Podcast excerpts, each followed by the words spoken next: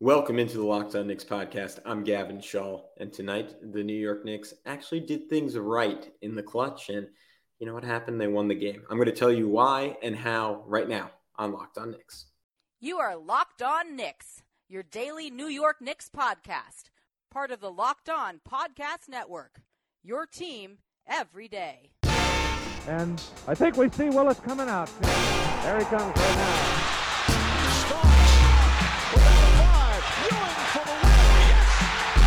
Pucks left, now fires the three, and he's good, and he's fouled, it's tight, and he is fouled. Anthony for three, bang, that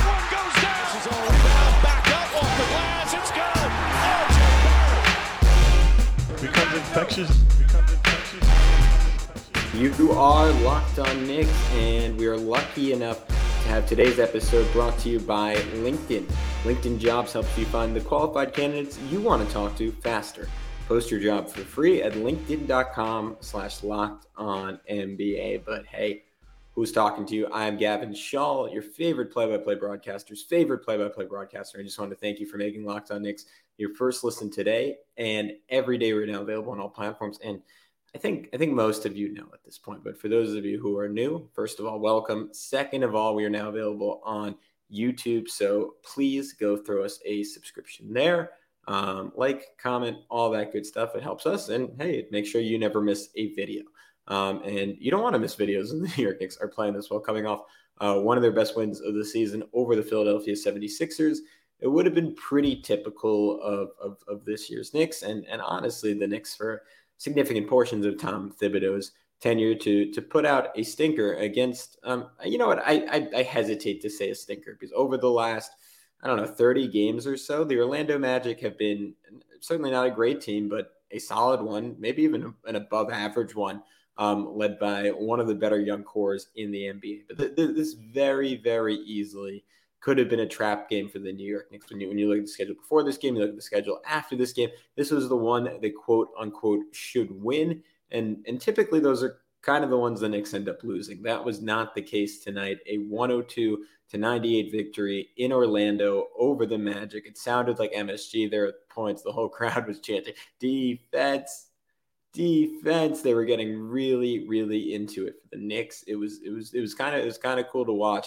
And in turn, the Knicks stars really came through, namely Jalen Brunson, a hyper-efficient night, 25 points, 9 for 30 from the field, 5 assists, but so much of that production came when the Knicks absolutely needed it most. 10 points and an assist in the final 3 minutes and 30 seconds of this game. Went 4 for 4 from the free throw line inside the final 10 seconds to help the Knicks seal this one up. And what stood out to me with Brunson, in terms of how he got those baskets, were one, his composure, which obviously not to rip on the guy because Julius Randle had a pretty significant play to help seal this game up, rebounding Paolo Banchero's missed free throw up by 2 were the Knicks at that point, in pretty heavy traffic, and then going down and hitting 2 free throws to ensure the Magic couldn't get a last second 3 to tie things up. But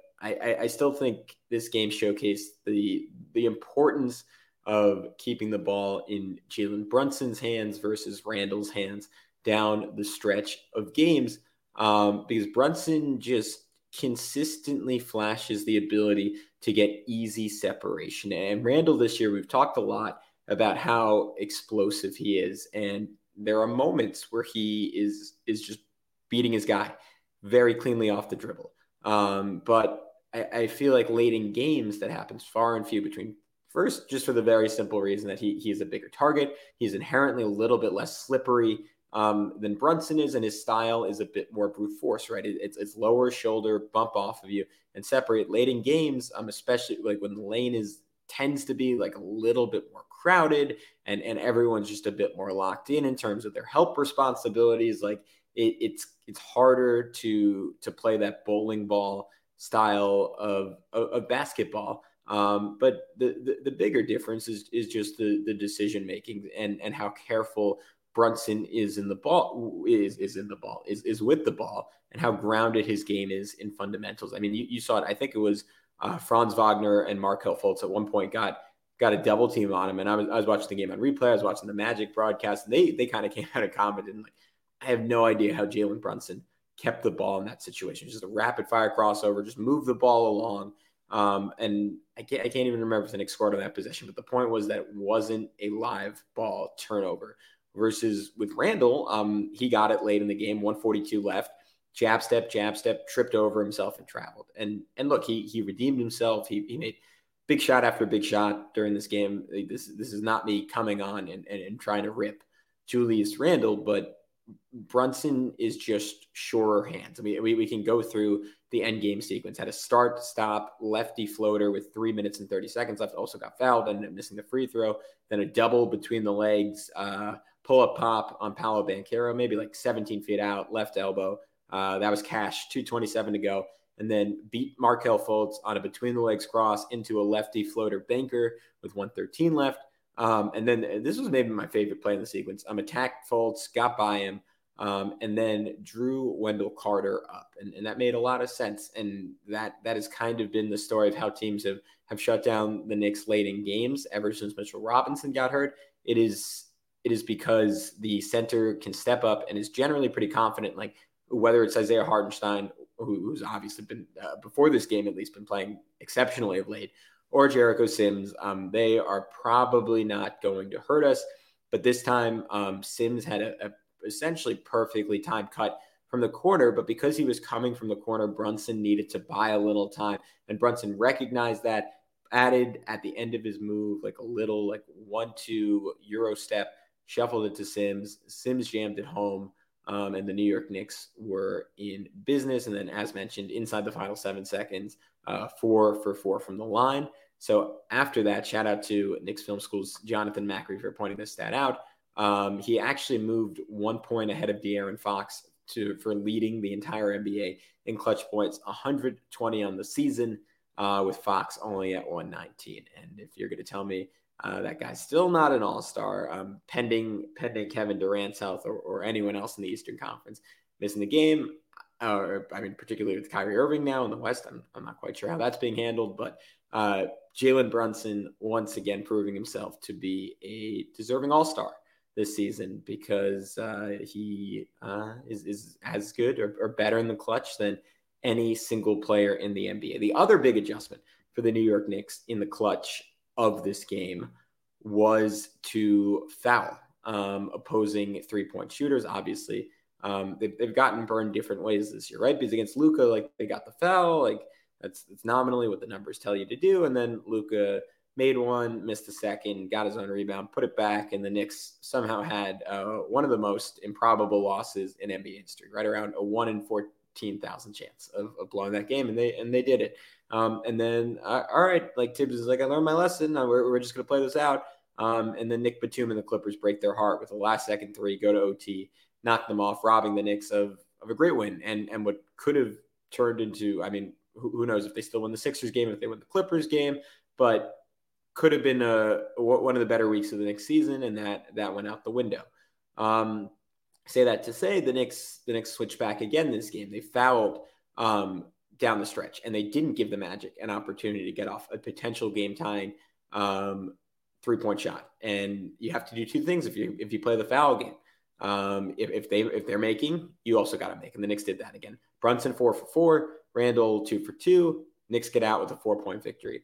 On top of that, you got to be able to secure competitive rebounds. And on those final Banchero shots, Tibbs went with, and I appreciated this because, look, this was in a week that's really been pretty great for Tom Thibodeau in terms of his in-game adjustments. He adjusted from that Mavericks loss where he didn't have quite enough size on the free throw line, and he said, all right, I'm giving you everything I got. Isaiah Hartenstein in, Jericho Sims in, Julius Randle in, and it was Randle crashing from the second spot on the free throw line, securing a big time rebound in traffic that ultimately won this game for the New York Knicks. So see, we came around on Julius Randle.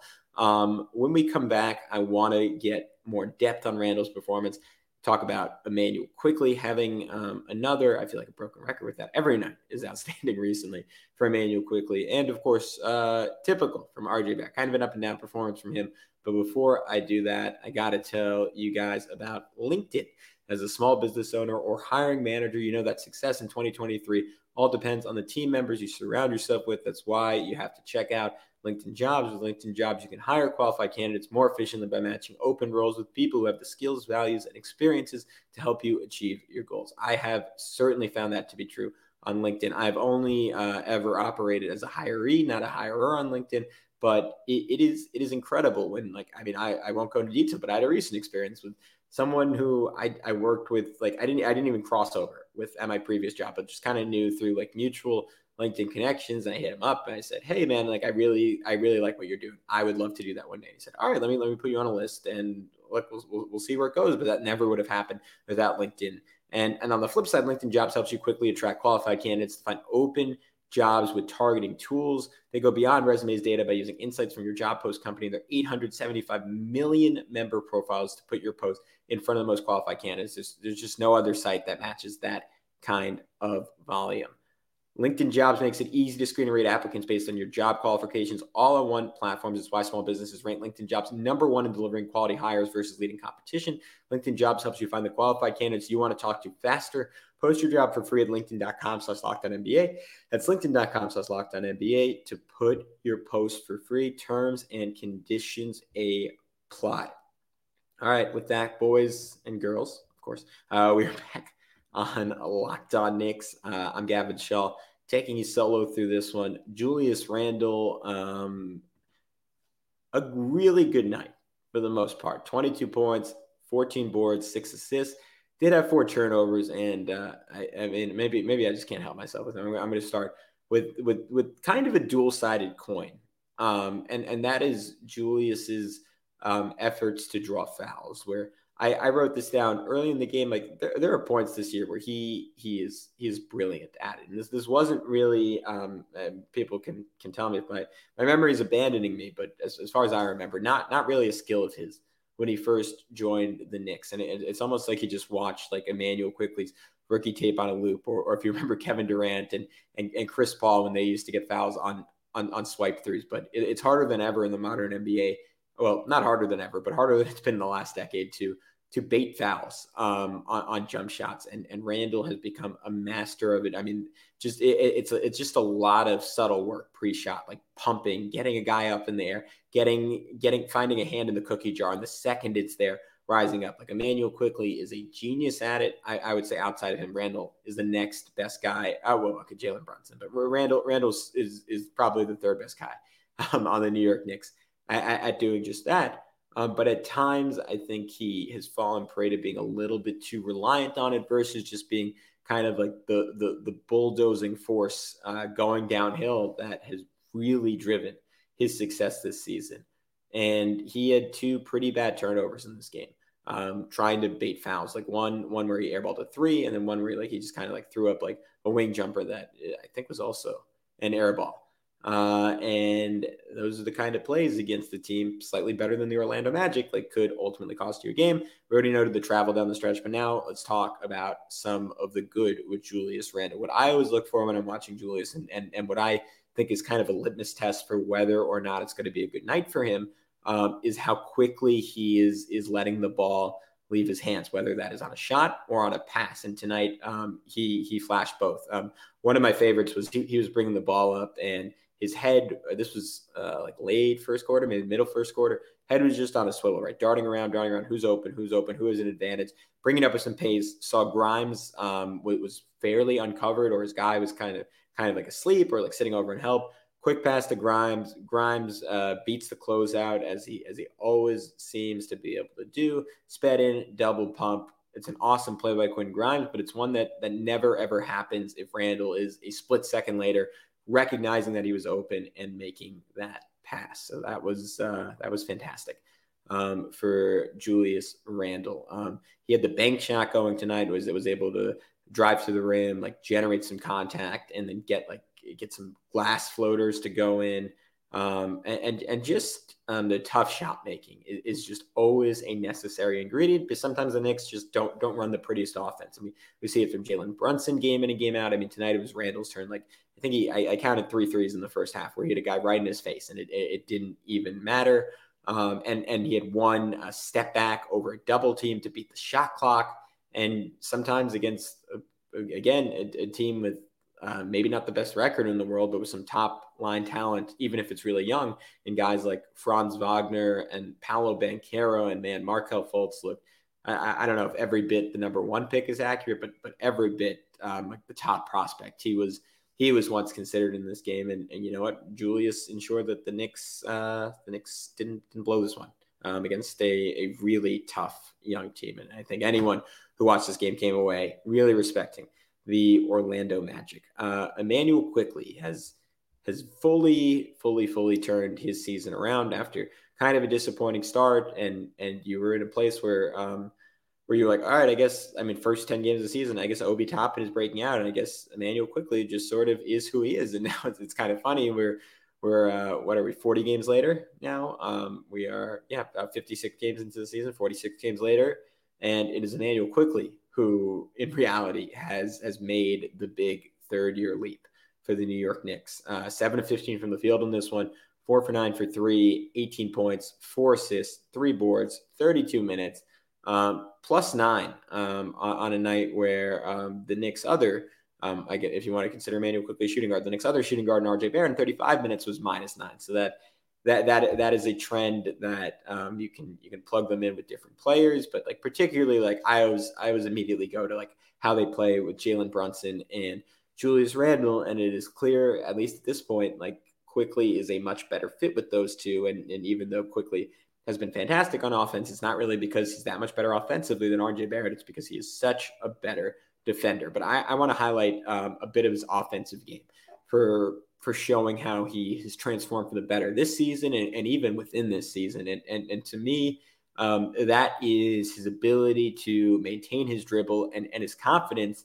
in his one-on-one scoring. Like he had a play where he got Mo Wagner, the Magic center, the older one, the less good one, switched onto him. And to Mo's credit, who's not a great defender, certainly not a great rim protector, like Mo kind of shut him down initially. And earlier in the season, Quickley would have picked up the basketball, probably in the paint, pivoted around a few times, and probably thrown it away, or kind of just sent a live grenade to a teammate with the shot clock dwindling. And instead of doing that, Quickley just kind of faced back up on Wagner between the legs, crossover a couple of times, got back to the middle of the floor and hit an extremely tough fadeaway over Wagner. And I was like, wow, cool moment. And like that was progress in real time for Emmanuel Quickley. And it's been building for a while. Had a 2-play stretch where he hit back-to-back floaters in the first half. Like one of them was a really tough 8-foot runner. Again, I just think that speaks to his confidence and Quickley, like you're always looking at the swag factor, right? Like there is that little bit of like Steph Curry, Dame Lillard showman. Like, no, is he that kind of talent? Absolutely not. But he has a little bit of that flair in him. Like even like Bones Hyland, like who's probably a more talented offensive player than Quickley, not even, or at least a more talented scorer, not even close to like the same universe defensively as Emmanuel Quickley, but just in terms of guys who have that innate sense of confidence. And for Quickley, I mean, maybe innate's the wrong word, because at times you felt the last 2 years that it's waned a little bit, but it feels like it's back full throttle right now. And you combine that with the 3-point shooting returning and a little bit of that Steph factor in terms of his ability to just kill opposing teams on relocation threes. Like him and Randall had a great one. Randall got a rebound and like Quickley like immediately darted behind him to the corner. And you see those two developing a really nice chemistry when in the past, like Tibbs, like essentially never let them play together. Quickley's first 2 seasons, like now they're getting significant court time together, and it's really paying off. Like Randall, in this case, just threw no look behind the back pass to Quickley in the corner. Quickley banged home the wing three, and then that kind of like when he starts getting those like easy ones on relocations, like you could tell his confidence in terms of self-generated threes goes through the roof. Like he had won again, got Mo Wagner on a switch between the legs, snatch back dribble, step back. And it gave the Knicks their first lead of the game since it was 2-0, 90 seconds into the fourth. I think it was 72-71. If I remember correctly, and that was awesome from Emmanuel Quickley.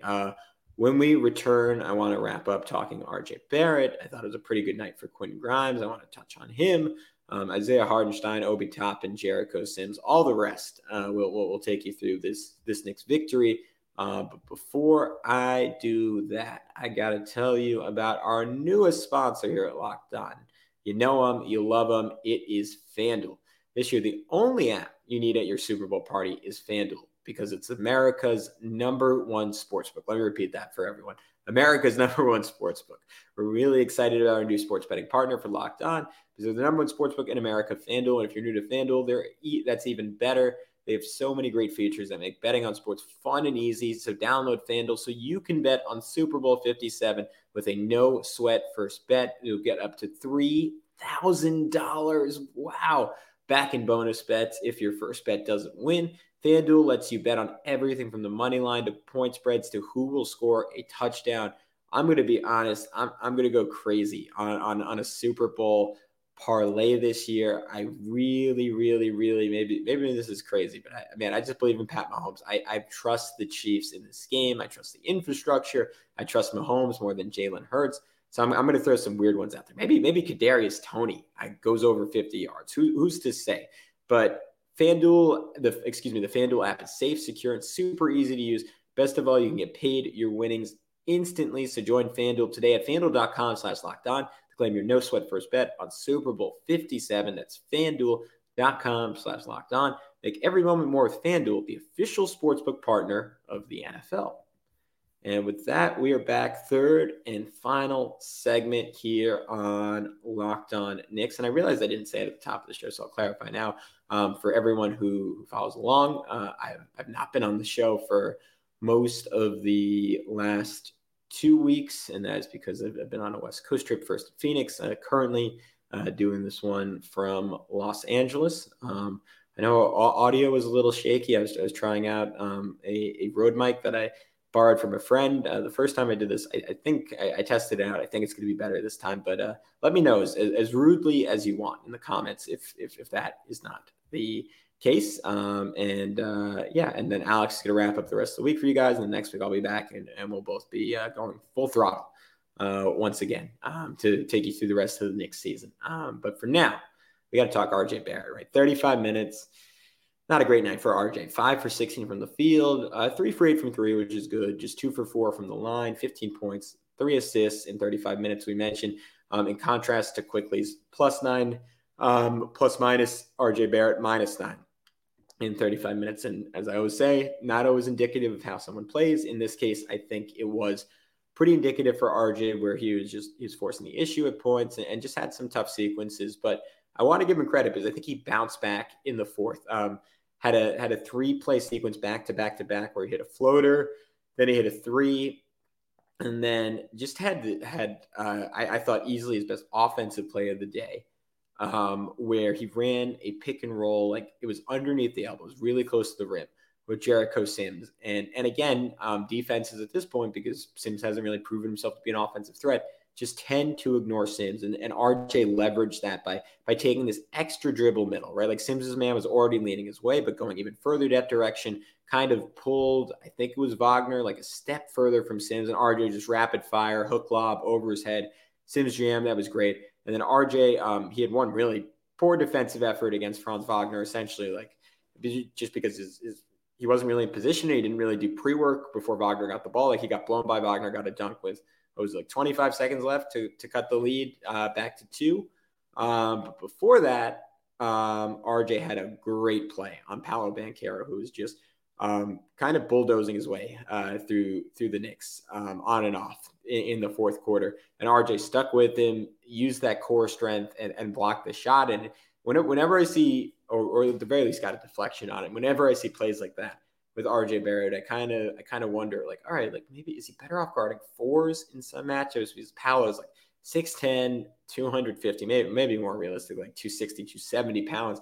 A pure muscle. And like, look, I wouldn't want RJ on him for a full game, but RJ really held his own from a physical perspective. He might be kind of similar to James Harden, where like occasionally it feels like someone threw some rocks in their shoes, but like you try to post them up, try to go right at their chest. Like you're gonna have some issues because those guys are strong as you could possibly imagine. Quinn Grimes, I already mentioned the closeout he got off the nice pass from Julius Randle, but I thought there were some other like little signs of progress from Grimes. Like his ability to attack closeouts was such a weapon for the Knicks. Like the first 15 to 20 games, he was back, and then it fell off a little bit. And that's because I think teams kind of had the scout on it, and Grimes wasn't really varying what he was doing. He would beat the initial line of defense, but then his goal was like it was a 1-2 decision, and there was never a third option. It was either, all right, I'm gonna be open, I'm gonna go up for the layup, or even more ideally, like I'm gonna shuffle it off to a big for a dunk at the last second. And teams are kind of covering up those options better than ever. So what did Grimes do when he attacked the closeout? I think it was the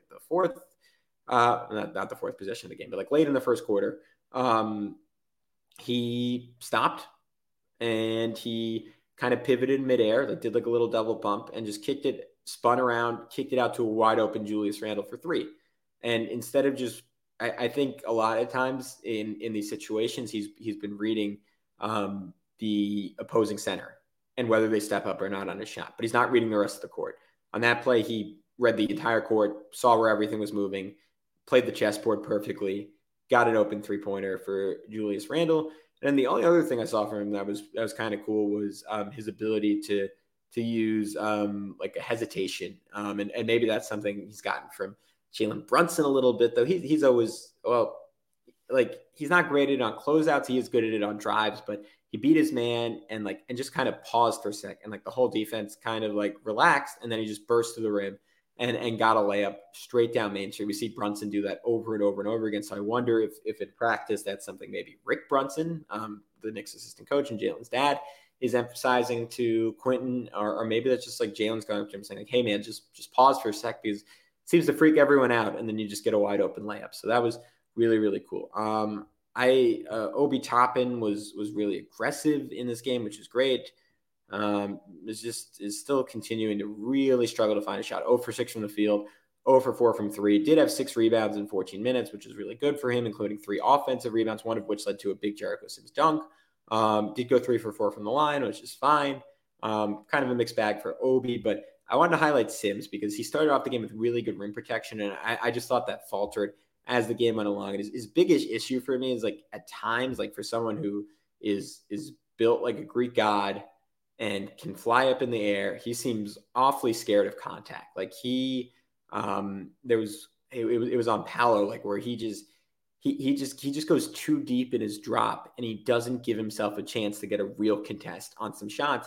And against a premier scorer with size like Banchero, like you're not, if you're jumping late, like you're either going to foul or you're not going to get a good contest on it, because some like the elite athletes in the NBA, not that Sims is an elite vertical athlete, but in terms of that quick jump ability, like he needs a little bit of time to spring up, and you're not going to beat a star wing in that race in the air. And that was evident on that play. There was another one where, and I don't know, he might have gotten hooked on this play because I think it was Wendell Carter. Like they were kind of like backing each other down, but again, like Fultz got like that late dunk where he just spun off quickly and got right to the rim, and Sims was under the basket, but nowhere to be seen in terms of contesting the actual dunk. So that is my kind of big concern for Jericho Sims. Anyways, that wraps up this edition of the Locked On Knicks podcast. Big Knicks win. I'm Gavin Shaw. Alex Wolf, my fantastic co-host, who I forgot to say at the beginning of the show, but it's just great, is the editor-in-chief of The Strickland, the greatest Knicks website out there. So go check out all their work on all forms of social media at thestrick.land. He's going to have you covered for the Knicks game on Friday against the Sixers, assuming we do one for Saturday morning. If not, we'll just have you covered through the trade deadline tomorrow, which will be really exciting. I might pop on if the Knicks make a move. So maybe you'll get both of us. But if not, I will be back next week in full force, fully rested. And yeah, just appreciate you guys. Thanks for listening, and we'll talk to you soon on Locked On Knicks.